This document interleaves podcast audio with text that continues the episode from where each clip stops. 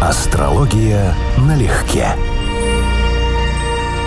Привет, Константин. Здравствуй, Анечка. Друзья, загадочное вам здравствуйте. Загадочное это в связи с чем? А это в связи с тем, что наши мысли и чувства заняты исключительно загадочным знаком Скорпиона. Загадочный. Не, ну, конечно, рыба у нас более загадочный, скорпион у нас скорее экстремальный. Для меня это вот этот период, который скорпионе, осени, самый, наверное, сложный. Так что я этот знак прям переживаю каждый раз.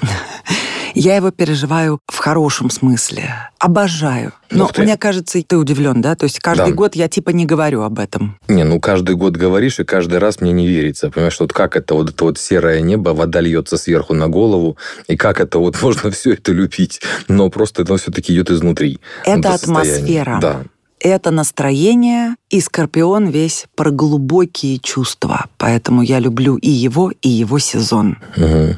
Глубокие воды. Угу. Ты так просто вначале так уныло сказал. Люби, люби. Я вспомнил себя, как выглядит улица сейчас. Зато можно представить Скорпиона, чье лицо озарено широчайшей улыбкой. Можно представить Скорпиона? Можно. Нечастая история, чтобы на регулярной основе Скорпион улыбался во все 33 зуба и сиял, Ну, правда? чтобы искренне, то точно, да. А этот искренне. Вспомните научно-фантастический фильм «Контакт», экранизированный в 1997 году по его книге. И улыбка, и авторство принадлежат известнейшему астроному, физику и страстному популяризатору науки по имени Карл Саган. Угу. Фигура эпохальная. Фигура эпохальная, это точно. Наверняка его слышали или о нем слышали, да? Даже все, кто не имеет отношения к астрофизике и к подобного рода вещам. Он с детства увлекался научной фантастикой и астрономией, и это и определило его деятельность на всю жизнь. Скажи, пожалуйста, по карте мы видим, что с самого детства и до последнего вздоха человек был именно со всей страстью, на какую способен Скорпион, а мы знаем, что это максимальное значение, увлечен своим делом. Ты знаешь, можем. У него Луна в Стрельце – это, в принципе, показатель человека, который увлекающаяся натура. Для него это вообще у любого человека с таким положением быть увлеченным, быть вовлеченным, быть ждущим или ожидающим чего-то, в том числе хорошего, это нормальное явление. И вот Луна у него, за счет того, что он управляется Юпитером, то есть через диспозитора, находится в соединении с Меркурием, в Скорпионе. Поэтому будем говорить так, что его мотивация эмоциональная – это вот именно популяризация науки, какое-то глубокое познание чего-то, связанного с культурой, с системой знаний, с возможностью широкого обучения. И у него вот э, очень типичный для мунданной астрологии аспект Юпитер-Уран в карте. И именно до этого мунданного аспекта достраивается Меркурий. То есть это вот то, что я очень часто рассказываю, то, что мы много раз с тобой обсуждали. Когда человеку суждено быть выразителем какого-то мирового исторического тренда. И вот он выразитель через свой Меркурий, через мышление, через речь. И Меркурий у него ретроградный. И более того, кроме соединения с Юпитером, не имеет ни одного хорошего аспекта. То есть не пугаем себя, что это прям фатальная ситуация. Наоборот, вот, пожалуйста, Карл Саган так что это у нас самый что ни на есть матерый скорпионище. Солнце в Скорпионе, Венера в Скорпионе, Меркурий в Скорпионе, Юпитер в Скорпионе. Очень даже. И когда смотришь на его фотографии, он не скорпионий. К сожалению, карта неизвестна, ну или считается неизвестной, но он не скорпиониего типажа, он может быть даже весы. Вот прям совсем обаяшка. В 1951 он поступил в Чикагский университет на кафедру физики, которую тогда возглавлял легендарный Энрико Ферми. Угу. Неплохие Да, корни. корни. Ну, естественно, преподавание на высочайшем уровне велось, а среди лекторов попадались такие звезды, как, например, Джеральд Койпер. Он открыл спутники Урана и Нептуна. Получив степень магистра физики в Чикагском универе, а затем защитив докторскую по астрономии и астрофизике, Саган приступил к работе в Гарварде. Первые его работы были наблюдениями за физическими условиями планет Венеры и Юпитера. Что характерно, Саган не стеснялся применять воображение, которое чтение фантастики в нем Мгм, с детства мгм. развило весьма прилично. И уже на заре своей карьеры он выдвигал так называемые безумные гипотезы, как их характеризовали. Но чем ученый должен отличаться? Именно смелостью выдвигать безумные, на первый взгляд, гипотезы. Мгм. Он новатор. Ты знаешь, да, аспект, о котором мы сейчас говорим, он типично соответствует прорывам в научно-техническом прогрессе. Юпитер-Уран. И у него Меркурий часть этого аспекта. И у него, во-первых, Луна зависит от Юпитера и ссылается таким образом по управлению, по диспозиции на Юпитер-Скорпионе. Во-вторых, у него Марс с Нептуном, которые хорошо поддерживают Солнце в Деве, а это очень рациональный типовой знак вот для людей, работающих с мелкими какими-то системами, с конкретными четкими четкими понятиями, то есть ученый знак, ссылается, соответственно, на Меркурий, который в соединении с Юпитером в Скорпионе. То есть он буквально был подготовлен для углубления в какие-то сферы, типа понимания системных природных явлений. Тут не всегда, скажем, уверенно сказал, что это именно астрофизика, например, да, но то, что это может человек стать ученым, вот именно ученым, как естественную потребность для него это развивать, это можно было от него ожидать. Но он визионер. Например, он предсказал, что на спутнике Сатурна Титане есть метан-этановые моря, а на Европе, спутнике Юпитера, mm-hmm. под ледяной коркой скрыт целый океан воды. Это вот прямо сейчас одна из главных интриг астронавтики ближайших, наверное, полутора десятилетий, потому что собираются запускать туда зонд, и уже много-много лет обсуждают эту идею, что вот такой океан, тем более подогреваемый внутренним активностью этого спутника, может содержать жизнь. И как минимум это тот случай, где хорошо было бы это узнать. Вот именно наличие жизни инопланетной интересовало Сагана больше всего. И Карл решил, что не надо ждать милости от природы, перефразируя Мичурина, надо брать их самостоятельно у нее, поэтому контакт требуется устанавливать самим. И в 1971 году по инициативе Сагана и его коллеги из Советского Союза Николая Кардашова в Армении состоялась первая международная конференция по связям с внеземным разумом. Я в этом плане больше как бы сторонник Стругацких, что если они существуют, либо они на нашем уровне развития, тогда им совсем не до нас, они очень далеко, и расстояние они бесконечные и для нас, по сути, непреодолимые.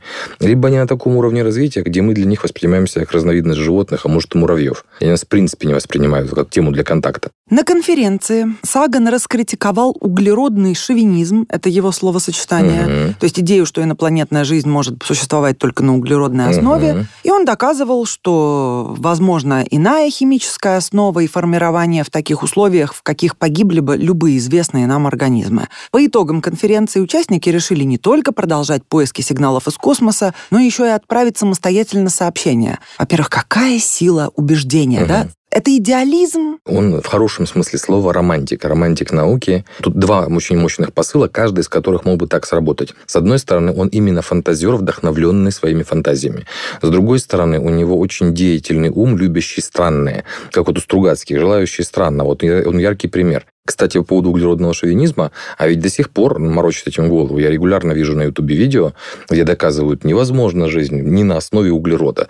Вот все эти кремнии органические там, и так далее, все это вымыслы, такого быть не может. То есть это продолжается спор. История гласит, что после прочтения сборника Сагана под названием «Космическая связь» фантаст Айзек Азимов написал Карлу «Я понял, что вы умнее меня, и это бесит». Это еще и самоирония, конечно, но все равно хорошо. Просто великолепно. Саган, как я уже сказала, всеми фибрами души желал космической связи и вместе с Фрэнком Дрейком, Козером, угу. составил послание в космос Аресиба в ноябре 1974 которое было отправлено из Пуэрто-Риканской обсерватории, свежевыстроенной, в направлении шарового звездного скопления М-13, находящегося на расстоянии 25 тысяч световых лет в созвездии Геркулеса. И вот примерно тогда зародился существующий по сей день проект, нацеленный на поиск внеземного разума. SETI, да? Да, аббревиатура SETI или SETI Search for Extraterrestrial Intelligence. Я ее еще в школе слышал. Кстати, вот оттуда в это Сагана и запомнил. Ассоциация была какая-то, да? Но я не знал, что он один из отцов-основателей. Слушай, а это не он был одним из авторов вот этих пластинок, которые лепили конечно. на Voyager и на Пионеры? Да? да? Тоже он, да? Тоже он. Личность, конечно, интереснейшая. Это не Какая то слово. Да. Это стелиумный скорпион. Ну, не стелиумный, но это однозначно скорпион, такой хороший вариант скорпиона. Каким он должен быть? Каких мы их любим, такой вариант. Именно, как мы любим, а история его любви, на которой у нас, к сожалению, нет времени остановиться, а это вот... то, что я бы предложила каждому загуглить в интернете. Дамы, вы будете в восторге. А я вот только хотел сказать, что я ничего не знаю, но у него Солнце Венера соединение, секстиль с Марсом и с Нептуном, и там должна была быть интересная история, романтическая. Романтическая, красивейшая, mm. интереснейшая и до конца жизни. Обалдеть. Все, как мы обожаем. Обалдеть. И любовь с первого телефона телефонного разговора, даже не видя друг друга. Обалдеть. Бывает же, бывает. бывает. Да. Даже не верится, честно говоря. А вот Саган верил, что человечество будет эволюционировать как разумный вид и когда-нибудь станет галактическим явлением, которое сравнится по мощности с воображаемыми или невоображаемыми богами древности. Идеалист, по-моему, высшей пробы. Ну, просто он был человеком, настроенным на лучшее в нашей эволюции. Надо сказать, для их реальности и для их фантастики вещь нетипичная.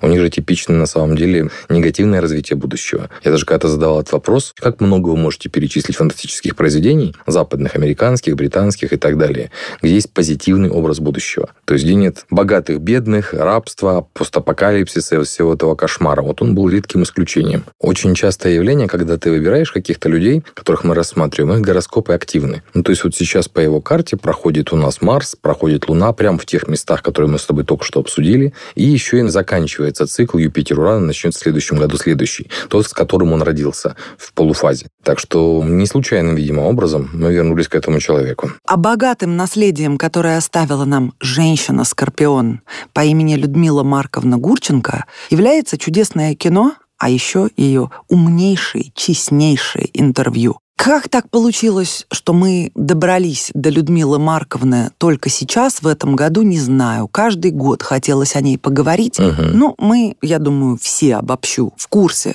насколько интересной, мощной женщиной она была, бесспорно талантливейшей угу. и бесспорно прошедшей сложнейшее десятилетие практически без съемок, возврат в профессию, триумфальный совершенно. Но то, что она внутри пережила, это не приведи Господь, ну, говоря простым русским языком. Да. Что по карте? Ну, по карте для меня открытие все-таки так проскочило на мимо меня. Я никогда не смотрел и даже не знал, что она Скорпион. А это, конечно, яркий пример Скорпиона. Я сейчас как бы какие-то вещи понимаю чуть лучше. Но, к слову сказать, вот только что мы говорили про Сагана, и здесь такая же история. Вот прямо сейчас точный аспект Марса по Меркурию в ее карте в Скорпионе. То есть она тоже не случайный человек, как-то вот существуют какие-то такие ритмы. Так еще и возврат Сатурна в ее карте тоже достаточно точный. Это вообще раз в 30 лет. То есть как-то вот носятся какие-то такие вихри, не скажу враждебные, да, в ноосфере. И вот выхватываются они. Я не первый раз это, кстати, вижу. Подбираешь какие-то примеры на семинар, вот сталкиваешься с такими ситуациями, что карта хочет быть услышанной заново, да. Она Скорпион. Скорпион с показателем от Солнца, Нептун, Секстиль, который здесь есть. Это вот про кинематограф,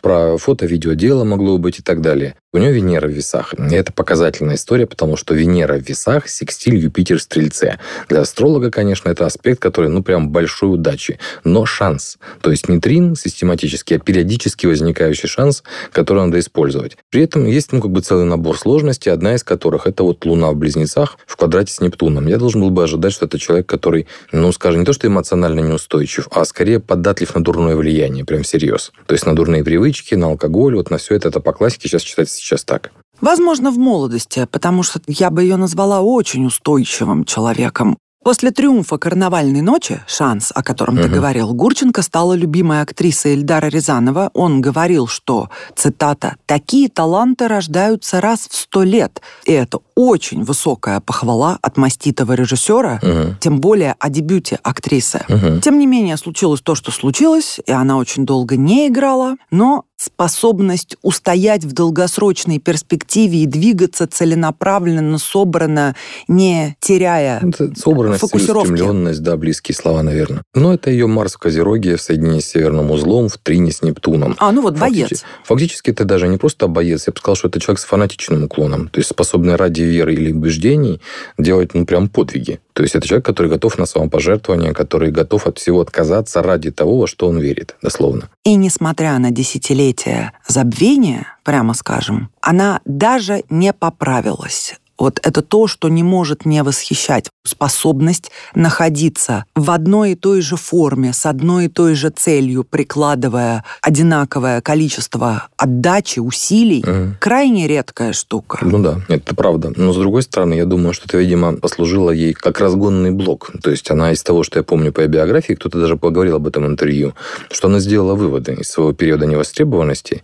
И когда у нее появилась возможность вернуться в профессию, она прям зубами держалась и за роли, и за качество, и вообще за все. То есть это стало для нее смыслом жизни, что назад она больше еще раз так вот, да, не вылетит. И поэтому талант у нее работал на полную катушку. Это правда, и в то же время ты понимаешь, что она пропустила золотое десятилетие, когда могла бы сыграть россыпь звездных ролей. Угу. Венера в весах, как ты сказал. Ну. Людмила Марковна и стиль — это синонимы. А Мгм. Венера в весах, безусловно, роскошное положение в контексте вкуса, стиля, ощущения прекрасного и даже дизайнерские Мгм, способности. да. Она великолепно шила. Большая часть ее нарядов до момента, пока она не стала финансово обеспеченной, вышли из-под ее иголки. Она моделировала, сложные выкройки делала, освоила даже кружевоплетение, шляпки делала. Но и мало кто в Советском Союзе выглядел в плане гардероба и стиля так, как она. Это даже где-то рафинированный стиль, очень типичный для Венеры в весах. Не с деталями, да, а вот с определенным легким лоском таким вот, который теоретически должен был быть пафосный секстиль с Юпитером. Но ей удавалось это делать именно стильным в виде образов. Мой любимый фильм, я, кажется, об этом уже говорила, «Вокзал для двоих». Мгм. Величайшая роль. Никто бы не сыграл так, как она. Ну, очень серьезная роль, действительно. Потому что она, она играла в разном, да, но здесь вот она, да, да. Цитата. «Да, я вспыльчивая, раздражительная, дураков ненавижу, терпеть не могу тех, кто медленно соображает, кто лишен чувства юмора. Это калеки. Можно за это меня не любить? Можно, и я разрешаю. Какая мощь характера. Мгм. Не могу не восхищаться этим. Ну, это скорпионе еще во многом. Это действительно скорпионе. Я испытываю к этому меньший восторг, но уважение испытывать могу. Неуживчивая. Ты знаешь, не то чтобы очень. Бывают гораздо более неприятные вещи. Но вот то, что она сказала дословно, это, например, Меркурий, оппозиция с Ураном. В принципе, такая же точная оппозиция, как у Карла Сагана. Это к разговору, да? То есть это вот быстрое мышление, очень быстрое на самом деле. И прям категорическое неприятие каких-то вещей или вот странностей. И там еще и Сатурн у нее в трине к этому всему. Ну, то есть как бы это очень-очень здравомыслящий и очень хорошо мыслящий человек. Быстро, по делу, то есть рациональный. А настоящей удачей для мира искусства, на мой взгляд, стал тот, чью музыку давно уже знает не менее половины планеты. Я говорю о патриархе саундтреков Эннио Мариконе. О, да. Семь десятилетий творческого пути. Семь. У него есть королевский звездный статус в карте. На мой взгляд, что-то непременно должно быть отражающее ту высоту, которую транслирует его музыка. Я не знаю другого композитора, который каждый раз делал бы до такой степени сладко и больно сердцу своей музыкой. Это Невероятная да. Это глубина. да, музыка у него, правда. Это что-то особенное. Как-то слышал какую-то критику, был фильм, по-моему, «Нечто». Хоррор-ужастик недооцененный. Я его, кстати, очень тоже люблю, но почему-то считается, что фильм не очень удачный. И там Мариконе написал буквально два или три аккорда таких вот нагнетающих напряжение. Я слушал одного кинокритика, который говорил, что великий Мариконе отплевался от этого фильма, то есть сделал на «Отцепись» работу. Да ну, блин, ну что вы, вы не понимаете музыку. Оно без него было бы совсем другое. Вот без этого бы музыкального аккорда, который он там... Реально он небольшой. Это не как в профессионале. Здесь нет этого пронзительного да, звучания, но все равно это на своем месте. Он, конечно, гений абсолютно. Я, Абсолютно. Я, я даже помню, что когда он умер, я вспомнил, что ну надо же, уходят такие люди. Но он должен быть орлом от скорпионов. Высшая ипостась, мне так кажется. Да, у нас здесь более интересная тема для рассуждения на самом деле. У нас известная карта рождения. У нас Венера его в пятом доме, в Стрельце. Опять он не Скорпионий по этому качеству. И Венера у него взаимной рецепции с Юпитером в десятом. То есть комбинация 5-10, успех в сценической творческой деятельности, громкий, потому что Юпитер в десятом, и Венера его поддерживает в венерианском виде деятельности. Это могло быть материальное искусство, но это могло быть, вот скажем, вариант музыка. И сама музыка Нептун тоже делает тринк его Юпитеру в десятом, стоит на куспиде второго. И вот Нептун, вот тут как раз к разговору о королевских звездах. Если брать формально по статусу, он не находится в соединении с Звездорегул. Ну, орбис о звездах вещь спорная. А вот по сути мы фактически должны предполагать версию, что вот это одно из мест, которое помогло ему не просто прославиться, да, но и быть номером один в том, чем он занимался. Он занимался все-таки музыкальной карьерой. Его называли золотым композитором, и очень важно, что прожив такую долгую жизнь, Мгм. Он не исписался. Мгм. Я помню по подростковым своим годам, когда что-то бы звучала, какая-то мелодия, вот в кино где-то еще, да, я говорил, а это кто? Это кто? Какой композитор? Я говорю, Эннио Мариконе. Да раз, второй, третий, пока я не запомнил. То есть я прям систематически помню, что ловился, потому что музыка не то что с узнаваемым почерком, да, а уникально хорошая. Да, Вот так. качество отличительное. И вот аспект, который здесь есть, это Луна-Нептун-секстиль. Конечно, хотелось бы видеть более существенный вариант, но это Луна-Нептун как раз это про умение, вот мы когда с тобой говорили о композиторах, я говорил, что их фактически две разновидности. Те, которые композируют, то есть подключают Меркурий, и те, кто слышит. Вот он человек, который слышит музыку. Британский режиссер Эдгар Райт очень точное определение дал. Он сказал, Энио может превратить обычный фильм в обязательный к просмотру, хороший фильм в искусство и отличный фильм в легенду. Вот да, вот без музыки все-таки это все совсем другое. Римлянин до кончиков ногтей. Ему предложили в свое время бесплатную виллу в Голливуде, но Мариконе ответил «Нет-нет, спасибо, я предпочту жить в Риме». Mm. Я не говорю, что это подвиг, но думаю, что очень многие бы переехали в Голливуд поближе ко всей этой золотой кухне. Но не Мариконе, и в этом, опять же, проявляется что-то скорпионье, как мне кажется, способность придерживаться своих убеждений, принципов, ощущений, как некой фундаментальной сакральной святыни. Вот тут ты права полностью. У него оба светила, солнце, луна, в четвертом доме, дом место происхождения, место жительства, семьи, родины, и солнце управитель первого. То есть как бы у нас все главные сигнификаторы его гороскопа, они привязаны к месту. Фактически это человек, который должен был быть гораздо более глубоко, чем мы его видим по его внешнему облику или по сценариям, по интервью, привязан к Италии, вот может быть даже конкретно к Риму. То есть это такой вот проросший корнями, который не хочет от них сильно отрываться. Ну, в целом, Мариконе был очень принципиален, упрям во всех своих решениях. Угу. Английский он даже решил не учить, несмотря на то, что работал с Голливудом. Не царское это дело. Не царское это дело, действительно. Хотите, разговаривайте со мной, найдете как. Долгая-долгая жизнь досталась Мариконе и очень долгий творческий путь. Еще в 2017-м, когда ему было 89, он дирижировал оркестром Рома Синфоньетта в Королевском дворце в Италии и вплоть до февраля 2019 года регулярно выступал. То есть всего в его активе более 300 живых концертов в престижных залах по всему миру. Вот то, что я тоже хотел сказать, что если брать его карту не глядя, то я бы, скажем, не столько даже музыканта или композитора увидел, сколько, например, человека, человека, который выполняет юпитерианские функции в творческой среде. То есть менеджер какого-то творческого коллектива, режиссер, дирижер. Это вот как бы то, что в нем явно есть, и то, что должно обладать ему и успех, и деньги. И это лучше даже прописано именно вот в смысле социальной плоскости успеха, чем тема музыки или, скажем, там, известный музыкант, да. Это все-таки явление социальное. Юпитер в десятом, правитель пятого. Прям вот надо об этом говорить вполне уверенно. Он лауреат двух Оскаров. Написал шедевры для более чем 400 фильмов. Работал со всеми, начиная от Сержа Леона, который, кстати, был его одноклассником. Ты можешь себе представить? А вот не первый раз я такие истории слышу. Вот как-то они все кучкуются, когда есть, да, на узкой географической зоне вот люди с э, дальнейшими очень яркими знаковыми судьбами учатся вместе, там, в детский сад ходят вместе, служили вместе. Прям очень распространенные Да, картины. поколенческие, какие-то сосредоточенные аж вплоть до школы и класса Во-во-во. обстоятельства. Так вот, и с Брайаном Де Пальмой он работал, и с Тарантинычем, нашим любимым. Ничего, что я так фамильярно. Да, С Квентином Тарантино. Чего там, да. Чего уж там.